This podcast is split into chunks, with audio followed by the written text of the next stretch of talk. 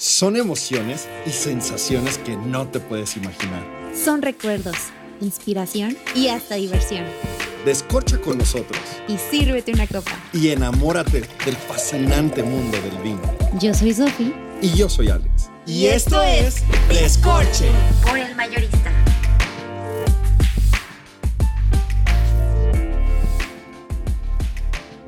Güey, esto es Descorche y estamos fascinados. Hoy tenemos invitado de lujo. Ay, pero De primer nivel. lujo. Ay, ya me siento con celebridades. Ah. Oye, eh, suena a broma, suena medio como hasta de barba o algo así, pero no, Sofía está, o sea, yo la conozco, está hasta sí. como nerviosilla, le, Sí. le brillan los ojillos. Qué padre tener hoy. Platícanos tú, Sofía, ¿quién tenemos Hoy con nosotros? tenemos a Rafa Garza. Él, o sea, les puedo decir porque, no, no, es que tiene cantidad de títulos, pero así un pequeño. Una, una un leve pequeño. referencia. Es ingeniero agrónomo por el TEC de Monterrey. Este, además de que tiene un título en viticultura por el École National, bueno, aquí me perdonas mi francés, National Superior Agronomic de Montpellier, este, presidente del Consejo de Vicultores de Aguascalientes. Y bueno, Rafa ha trabajado con, o sea, las casas más Sí. De México. Sí, uno de nuestros clientes favoritos, eh, Casa Madero. Eh, y al mismo tiempo, aparte de ser un buen proveedor de, de casa del mayorista, de descorche, eh, yo creo que es la referencia nacional, ¿no? ¿Qué, qué se siente haber sido parte de toda esta formación? Partamos allá, vámonos al duro y directo. No, bueno, sí, este, el estar siempre dentro de casas vinícolas o vitivinícolas de mucho prestigio, antiguas como Casa Madero, que es la octava a nivel mundial más antigua y la número uno en, en, en años trabajando del continente americano, pues sí, sí, es, es una, un honor trabajar con ellos, ¿no? aprender también, porque en eh, el tiempo que yo estuve, que duré 12 años con ellos, trabajé junto con eh, José Milmo, Mm. descendiente de don Evaristo Madero. Él era José Milmo Garza, su mamá era Garza Madero, Mm. descendientes directos de don Evaristo. Y era un hombre muy, muy entusiasta, muy apasionado del vino. Casa Madero en aquel entonces tenía, digamos, 90% de brandy y 10% de vinos. Y siempre lo platico así, el 90% de los reclamos de José Milmo eh, era por los vinos y porque quería la perfección y demás. De tal manera que sí, sí me tocó vivir una época en que empezamos a darle un giro a las- la producción de, de Casa Madero, pasando de destilados a vinos de calidad. Padre. Wow, qué Ahí empezamos con la importación de plantas ya injertadas. Nosotros también hacíamos injertación. De hecho, yo llegué con ellos en 83. Ya tenían un buen currículum de- en, en cuanto a injertación que hacían en campo. Yo lo seguí todavía. Incluso lo trabajamos acá este, en Aguascalientes en, en su momento. Pero sí, el trabajar con casas de ese, de ese tamaño aprende uno mucho. eh, viste mucho también, hay que decirlo Claro. tal cual claro. pero siempre y cuando haya hecho uno las cosas correctamente. De otra manera, uno no pintaría ni siquiera en la historia No, de ellos. No, no, y al contrario, ¿no? O sea, puede ser tu, tu sepultura o tu catapulta, ¿no? Así es. Así de, de responsabilidad existe en una casa como esta. ¿no? Es correcto, eh, a la hora que piden referencias y demás, dónde trabajas, en Casa Madero, cuánto tiempo. Y obviamente, si hiciste las cosas bien, primero, van a tratar de que no te vayas. Claro. Y segundo, bueno, van a hablar bien de ti y eso, es, de eso se trata. Es buenísimo. ¿Y, y cuál sería, eh, eh, en esta experiencia eh, que estamos platicando, que es Casa Madero, cuál sería como el, el mayor de, de, tu de tus orgullos eh, mientras estuviste ahí? ¿Qué puedes decirnos? Me, me voy tranquilo porque dejé esto. Ah, bueno. Sí, a ver, dos, dos, dos, tres cosas se pueden platicar, ¿no? Yo recuerdo en una situación en platicando sobre situaciones eh, con José Milmo, ah, le presenté varias cartas que él me hizo llegar. En aquel entonces tenía que, suena va a sonar arcaico, pero él mandaba eh, por valija desde Monterrey, Ujú. que era donde tenían las oficinas, eh, manuscritos en papel amarillo, tinta café, era clásico, era el sello de él. Y cada año tenía cartas de felicitación de cómo iba el viñedo. Y después, ya cuando me vengo, este, ya había contratado a, a un ingeniero, que es Daniel Muñoz, que duró 32 años. eh, que Lo, Wow. pro- lo propuse para que se quedara en mi lugar. José mismo no quería, no quería mucho, no estaba muy convencido, pero era una persona que también muy seria, muy dedicado y ahora también este, se dedica pues a, a dar eh, asesorías en la zona cercana a, a Parras, Coahuila. En cuanto a logros, bueno, seguimos este, trabajando perfectamente con la cuestión de las injertaciones, haciendo las podas como debería ser, teniendo buenas producciones, que era muy importante. Eh, vamos, que es el objetivo de todo viticultor, ¿no? Claro. Entregar a la bodega eh, el, uh, la materia prima para los vinos con los parámetros de calidad que marca la bodega. Siempre hay que recalcar que no importa que también montada está una bodega, que también tiene el uh, rubro del enoturismo, si no tiene un viñedo uh -huh. de calidad, de nada sirve todo lo demás. Mm. Y es una cosa que siempre queda muy aparte. El glamour de todo esto eh, se da mucho con los enólogos, que también es, por supuesto, es una, como diríamos, una parte muy importante en la elaboración de los vinos, indudablemente. Pero si no se le entrega una buena uva, difícilmente claro. va a ser buenos vinos. Claro. claro.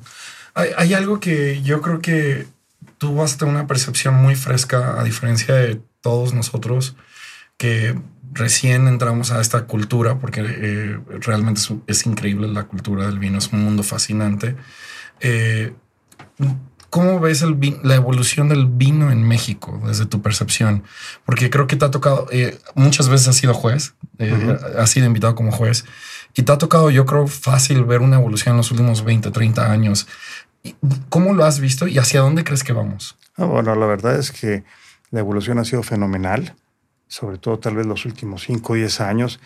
Tenemos una gran ventaja, no tenemos restricciones como en Europa, uh -huh. España, Francia, Italia, que dicen en esta zona van a, van a plantar solamente estas variedades, van a aplicar esta poda, van a producir solamente un límite este, en toneladas por hectárea o en hectolitros, como dicen allá. Uh -huh.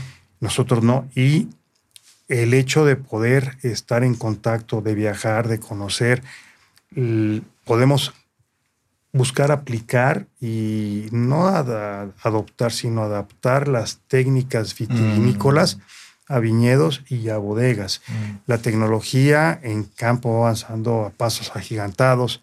Ahora estamos hablando de viticultura inteligente, viticultura de precisión. Hay una serie de herramientas con las que antes no se contaba. Y luego, si te trasladas a lo que es este, las bodegas, igualmente.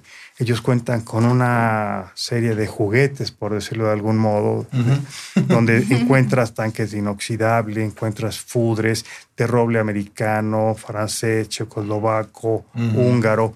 Encuentras en laboratorio una serie de, de, de, máquinas que te leen en unos dos minutos la calidad de un vino, es decir, con los parámetros de pH, alcohol, acidez, wow. este, así en un, en un 2x3, aparatos que te pueden ir viendo la maduración de, de, las uvas para cortarlas en el momento justo, la microoxigenación, en fin, hay un montón, wow. montón de, de, de, herramientas con las que contamos ahora uh -huh. que hace algunos años no las teníamos. Claro. Y luego también tenemos, en el caso de los viñedos, gente joven que está entrando, eh, algunos vienen de escuelas de viticultura.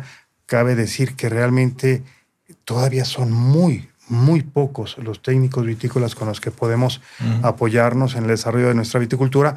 Sin embargo, nos trasladamos a las bodegas y ahí es otro panorama. Ahí tenemos gente mexicana preparada en el extranjero, eh, puede ser Davis, puede ser este, Francia, puede ser España, eh, Italia también, algunos en Italia, o, y luego viene la, digamos, importación de enólogos primordialmente de Argentina, Argentina y de España. Mucho. Hay muchísimos. Y eso también aporta, porque luego son los enólogos en jefes, pero hay encargados, responsables de bodega mexicanos y van absorbiendo el conocimiento claro. y eso va ayudando. Sí, entonces eh, es, me, me, me, encanta oír esto, ¿no? Porque de pronto a veces el, ten, el no tener restricciones para algunos pudiera ser como una debilidad, ¿no? Porque dices, no, bueno, no, no sé qué voy a probar. Eh, ¿Por qué? Porque todo el mundo le juega todo un poco, pero al mismo tiempo es el fuerte de México, uh -huh. que no te, te, permite esta riqueza, este abanico de posibilidades de, ok, esto, uy, esto está exacto. No, de, de pronto escucho que Ensenada está produciendo nebiolos, que en Guanajuato Pinot Noir, cuando el clima no sé por qué se da un Pinot Noir, pero ya se está dando. O sea, qué padre, ¿no? Es, es, es, es lo rico. Sí, estás experimentando todavía, ¿no? Eh, hay variedades muy consolidadas para cada una de las regiones, pero no puedes hablar todavía de, ni de una uva emblemática para, para México, porque seguimos eh, eh, plantando más y más variedades eh, ahora, por ejemplo, en, aquí en Aguascalientes hay un pequeño proyecto donde hay Tanat. que es la uva, la uruguaya, y entonces dices, bueno, suena muy interesante lo de la Pinot Noir que comentas. Sí, este, en uh, Frechenet, en, en, en Ezequiel Montes, hay Pinot Noir y se está jugando con el tipo de poda y otras prácticas culturales para obtener calidad. Yo probé ya un Pinot Noir de ellos y me pareció bastante, bastante bueno. Obviamente, no estamos hablando de hacer algo y jamás deberían pensarlo similar, por ejemplo, a, lo que haces en la Borgoña o lo que se hace en el Valle de la Loire, cuando también se cultivan los Pinot Noir. No, no, no vamos a sacar algo similar, pero sí algo con una muy buena calidad y con personalidad de la zona de producción. Ciertamente sabemos que la Pinot Noir es para climas templados, pero bueno, este, no hay nada que te diga que no lo puedas hacer. Tiene la ventaja la viticultura, que si una variedad no te gusta, no, es, no la vas a arrancar. ¿Ah, no? La vas a, a, reinjertar. Órale. Descabezas la variedad que no te gustó y le eh, pones una púa, dos púas o una yema o dos yemas en escudo y prácticamente es un año el que solamente es de transición y al siguiente año ya estás produciendo. Órales. Y por ejemplo, Rafa, Fíjate que hace como, bueno, más bien ayer, justamente estaba con una amiga en un viñedo, bueno, ya tiene viñedos aquí en Aguascalientes, y me comentaba que, ahorita que también estabas hablando un poquito de todo el tema de instrumentos, que antes no se contaba con eso, también cómo has visto el cambio climático, porque ya ves que mm, ahorita, ahorita el clima que está horrible, ella justo me estaba diciendo que otro viñedo le había dicho que ya tuvieron que hacer ya la, cosecha porque ya estaban en, grados breaks, ya, ya no daba más, la, la uva estaba pudriendo. Bueno, a ver, ¿qué, ¿qué sucede? Si esto del cambio climático se viene platicando mucho en el seno de la Organización Internacional de la Viña y del Vino, en los congresos que se llevan a cabo en Europa y en el continente americano y en las reuniones de expertos que se llevan a cabo en marzo y se llevan a cabo en octubre. Eh, Ciertamente, o sea, las temperaturas han subido más de un grado y medio desde que se empezó a, llevar un control de este ritmo de, calentamiento. Eh, hay lugares donde se ha adelantado la cosecha hasta un mes. En, en, Francia documentan que las etapas fenológicas están adelantadas 15 días. Las altas temperaturas provocan que se vaya muy rápido el incremento en el azúcar, pero no a la par con el resto de la maduración que este, incluye obviamente una disminución en eh, el contenido de los eh, ácidos que, propios de la viña láctico málico y los uh, polifenoles, entiéndase los taninos, los antocianos, que conforman un todo. No se terminan de... No. Entonces, ¿qué, ¿qué, se está haciendo? A ver, por ejemplo, en mi experiencia, lo que vivo muy, de, muy de cerca, en San Miguel de Allende, lo que hicimos este año en particular, la poda invernal que se hacía en enero, la adelantamos al 15 de la primera quincena de diciembre. Y no solo eso, aplicamos compensadores de horas frío precisamente para, eh, como es una zona donde no están cayendo las temperaturas suficientemente para que la planta pueda eh, romper su dormancia y aparte este, favorecer la diferenciación floral, que es la que nos va a dar finalmente la cuestión de, de, la fruta, pues sencillamente aplicamos esto para compensarlo. Y creo que vamos por buen camino. Hay otra zona, Chapala, ahí de plano también, ahí todavía se adelantó más la, la poda para esquivar las lluvias, que también fue una de las razones principales acá en San Miguel, pero con aplicación de compensadores de, de horas frío. Hoy estaba en un viñedo eh, y veíamos también, y aquí cerca en Guanajuato, veíamos la posibilidad de aplicar el mismo compensador que puede ser de síntesis química. Se está trabajando en el seno de la OIV también con compensadores más este, gentiles, más amables, no de síntesis química. Entonces sí, sí hay ese tipo de, situaciones como consecuencia del cambio climático, cambio, o sea, selección de variedades eh, tendencia a subir viñedos a mayor altura para escapar de esas temperaturas tan, tan, agresivas. tan agresivas que son para las plantas. Sí, sí, hasta para uno. Sí, sí, así que es. no está expuesto tanto tiempo, imagínate. Oye, Rafa, y por ejemplo, ahorita que estamos enfocándonos ya un poquito más en viñedo, ¿tú cómo ves todo el tema de lo que son las uvas orgánicas o incluso los que se está tratando los vinos biodinámicos y toda esta onda? Sí, que ha sido, yo Ajá. creo que no, no, yo creo que es una tendencia, ¿no? Ajá. Bien, eso también viene de, de va- varios años atrás. Este, también se trata mucho en estas reuniones que les he mencionado. Y la tendencia es menos químicos, más productos orgánicos, biológicos. Es decir, podemos contar con productos que se vienen utilizando desde hace mucho tiempo en viticultura convencional, como el azufre y el cobre. Son tolerables, son, son aceptados más que tolerados, son aceptados. Pero ahora estamos trabajando con bacilos, Mm. con pseudomonas, estamos trabajando con hongos como tricodermas, Mm. hongos micorrícicos, arbusculares, también ácidos húmicos y fúlbicos, aminoácidos, bacterias benéficas, O sea, como dice un amigo, plaga con plaga, ¿no? Eh, en cierto modo. De hecho, hoy, y lo comento así, eh, estaba hablando con el administrador de ese viñedo que visité hoy en la mañana. Le digo, bueno, mira, ya hicimos el plan químico de acuerdo a los resultados del laboratorio, las necesidades de las viñas, tas, tas, tas, pero vamos a virar a, este, a una viticultura más gentil, ¿no? Ujú. esa viticultura más gentil, que es una viticultura que se llama regenerativa, cuando pasas de convencional a una viticultura sustentable, regeneras suelos, justamente los microorganismos que se encuentran ahí, desde las lombrices, las bacterias, los hongos, este, como lo, lo que decía bacilos, tricodermas, entre, entre otros, y vas a trabajar aportando materia orgánica, que va a favorecer también el desarrollo de las poblaciones de microorganismos, el no trabajar eh, los suelos como lo hacíamos antes, mantener impecable, limpio, pasa la rastra y demás. Eso favorece la compactación, desfavorece el crecimiento de las poblaciones o la microfauna que puede haber en, en el suelo y que ayuda a que las plantas también puedan tener un mejor desarrollo. Y esta persona, el administrador, como que se me quedó viendo, a ver, a ver, ¿qué me dijiste? ¿Cómo que estás cambiando? Ese, ese es Rafa Garza, el que me dijo, hijo, quisiéramos este programa. Sí, le digo, claro, estoy tomando conciencia y, y, y además tienes que hacerlo.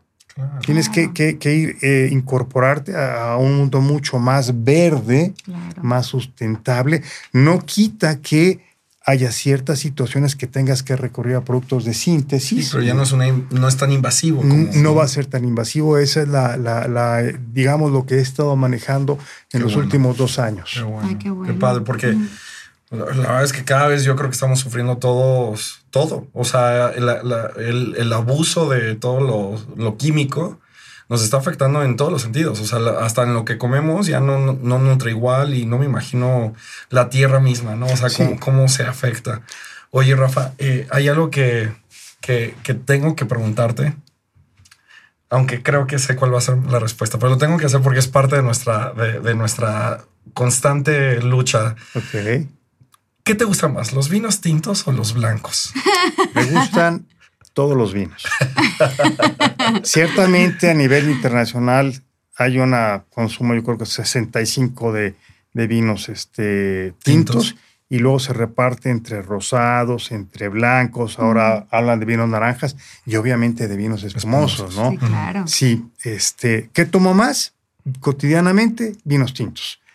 Pero, pero, este, eh, tengo clientes que están elaborando unos rosados espectaculares, Sí. Wow. espectaculares. Uno de ellos se, se ubica aquí cerca en San Felipe, Guanajuato. ¿Mm? Eh, otro más en, eh, en General Cepeda, Coahuila.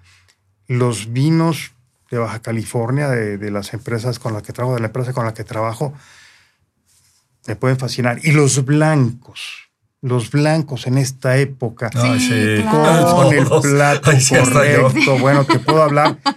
El Sauvignon Blanc es una de mis variedades favoritas y, y presenta una variedad de, de aromas y sabores conforme las zonas. Mm, sí, sí. Sí, hay unas donde hay muy marcada la tipicidad varietal con esos Sí, lo herbáceo, eh, ¿no? lo herbáceo, lo herbal. en, el, en baja, en particular este que te comento, y he, he probado de otros, pero qué bar, una elegancia, una sutileza que dices, no, bueno, te enamoras de ese vino, lo puedes tomar aquí, allá, allá, cuya, con, Claro. con los platillos respectivos. No hablo de maridajes. Yo, yo no tengo reglas, Mm. pero sí aprendí hace poco, eh, el año pasado, en el seno del Congreso que se hizo en, en Ensenada, el Congreso Internacional. Fuimos, estuvo justamente Carlos Oneto, que ustedes lo deben de conocer, Ujú. estuvo este Marco Flavio, estuvo el embajador de Uruguay este, en México y se llevaron, llevó Oneto como buen uruguayo un vacío Mm. bruto y él se puso a prepararlo. Y Marco Flavio llevó una pesca del día con un atún este, de aleta azul y lo Uy, hizo qué rico, sashimi. No, no, fabuloso. Pero ahí sí me chocó muchísimo porque estaba yo tomando un vino tinto de Guanajuato. Claro. Lo probé aquí y chocó y, y- y olvídate. No había manera. No había manera, Ah, sí, definitivamente. Entonces sí, hubo sí. que regresar un poco, limpiar la, el paladar. No estábamos haciendo un ejercicio de gustación, No. No, pero no. sí ha- hay, hay excepciones que rompen mi regla de decir a mí, sirve lo que tú quieras, con el vino que yo decida Ujú. y ya veremos. Sí, sí, aunque, claro. aunque, aunque queramos, ¿no? Ya es, como dices tú, chocó, ya no puedes, o sea, ya ni modo. No, exacto. Por muy fan que, y por muy bueno que esté un vino, por muy bueno que esté la comida, ¿no? O sea, no, no tiene nada que ver. no, o sea, Simplemente no van a armonizar o contrastar rico. Ay, sí, que, pero qué padre, esto es lo padre. Fíjate que te platico rápido, Rafa. La realidad es que yo soy el de tintos. ujú. Sofía es amante y apasionada de los blancos. Y en todos lados traemos esta guerra. Entonces siempre les Pero, preguntamos al pero final. justo Suiza, Sui- nuestra, nuestra, Zona de nuestra, paz. nuestra ONU, nuestra Ajá. zona de paz, son los rosados. Entonces, eh, y la realidad, te soy sincero, yo creo que, digo, sin ya sin, sin la jerga esta, eh, la realidad es que para mí sí, primero son tintos y después son los rosados. Qué bárbaros. Es que están saliendo, o sea, no sé cómo lo están produciendo, no sé qué imaginación. Hay unos eh, garnachas que me vuelven locos de España, hay unos muy buenos aquí de Guanajuato. que- Así ah. Chance, hasta hablamos del mismo, este que, que me encantó. Eh, eh, San Luis está produciendo muy buenos vinos también. Sí. Eh, Aguascalientes no se diga. Tiene, ti- Aguascalientes tiene, tiene un- ya tiene como su estilito, ¿no? Medio. Fíjate que, que Aguascalientes este, le favorece mucho también eh, que aquí se producen vinos con una acidez media, muy interesante para el caso de los vinos blancos, porque los vinos blancos se cortan con menos grados Brix, como todo el mundo lo sabe, Ujú. que en el caso de los tintos, Ujú. pero, y con una acidez, esto propo- propicia que tengas una acidez un poquito más alta, pero es lo que le da la vivacidad, Claro. sí, a los vinos, a, a los vinos blancos, ¿no? Un vino blanco que tiene una acidez muy baja, Sí, no, te sabe, ¿no? Ujú. Los rosados, a mí personalmente también me gusta que tengan una acidez que, que no ofenda, Pero que le dé vida a- al vino rosado. Pero entiendo que el paladar de muchos mexicanos se va por vinos con una acidez más bajita y con unas notas mucho más frutales Sutiles. o notas de, dulzor, los vinos más suavecitos, pero se vale, Sí, porque en gusto se rompe género, Claro. ¿no? Y lo que te- a ti te pueda parecer bueno, a mí no, y viceversa. Claro. Y eso hay que respetarlo, y eso es lo que hacemos, por ejemplo, en la Cofradía del Vino de Aguascalientes, que la tenemos desde el 2009 y nos juntamos con regularidad. La pandemia nos cortó esto, pero ahí finalmente, si alguien habla maravillas de un vino que la mayoría dijo que estaba bastante malito, lo dejamos en paz, no hay problema. Sí, claro. Sí, y yo creo que eso es lo bonito de nuestro, de nuestras profesiones eh, que, que están este, inmersas en el mundo del vino, es que aprendes a, a- a- a escuchar a los demás, aprendes a disfrutar lo que otros disfrutan. Te das la oportunidad, ¿no? Sobre todo eso también. Sí, sí, sí. Te das la oportunidad. Y, y esto es lo padre de Escorche. Esto, por eso nos gusta hacer este podcast. Hoy nos, hoy la verdad, en, en- Sí, sí, sí. aquí nos podíamos quedar otra Sí, no. media hora sin Sí, problema, claro, ¿eh? Sí. O sea, aunque no se, no se han dado cuenta, ya llevamos veintitantos minutos. Qué padre. No, yo creo que tenemos que hacer capítulo dos contigo, Rafa. Sí, no, Ojalá no nos permitas. Este, eh, hay una parte que no, ya no alcancé a preguntar por el tiempo, pero eh, tu hijo, la, la- la vez que tuve la oportunidad de estar en, en su camping, en su glamping. En su Esa es la glamping. realidad. Su glamping. Me estaba platicando de las vendimias que él le tocó de niño disfrutar en Casa Ajá, Madero. Madero. Sí, sí, yo creo que hay mucho, mucho que poder platicar aquí, pero nos tenemos que ir, pero muy agradecidos, Hombre, muy agradecidos y encantado. muy Y, honrados. co- y otra vez para después invitarte para una parte 2. Sí, definitivamente. Porque yo también me quedé con preguntas. no es la primera vez que nos sí, pasa, ¿verdad? Sí, la realidad. ¿eh? Sí. Muchas gracias, Rafa. Muchas gracias por haber estado con nosotros. Y pues gracias a todos los que nos ven y nos escuchan en Descorche. Eh, mándenos preguntas, mándenos opción, eh, todo lo, lo que quisieran escuchar en el capítulo 2, porque yo creo que si nos Sí. permites va a haber un capítulo 2. Y Encantado. recuerden que todos estos vinos increíbles, sobre todo de Casa Madero, los pueden encontrar en el mayorista. Así es. Gracias, Rafa. Gracias. Un gusto. Igual, igual. Sigue brindando con nosotros. Para más vinos y consejos, síguenos en todas nuestras redes sociales. Arroba Descorche MX.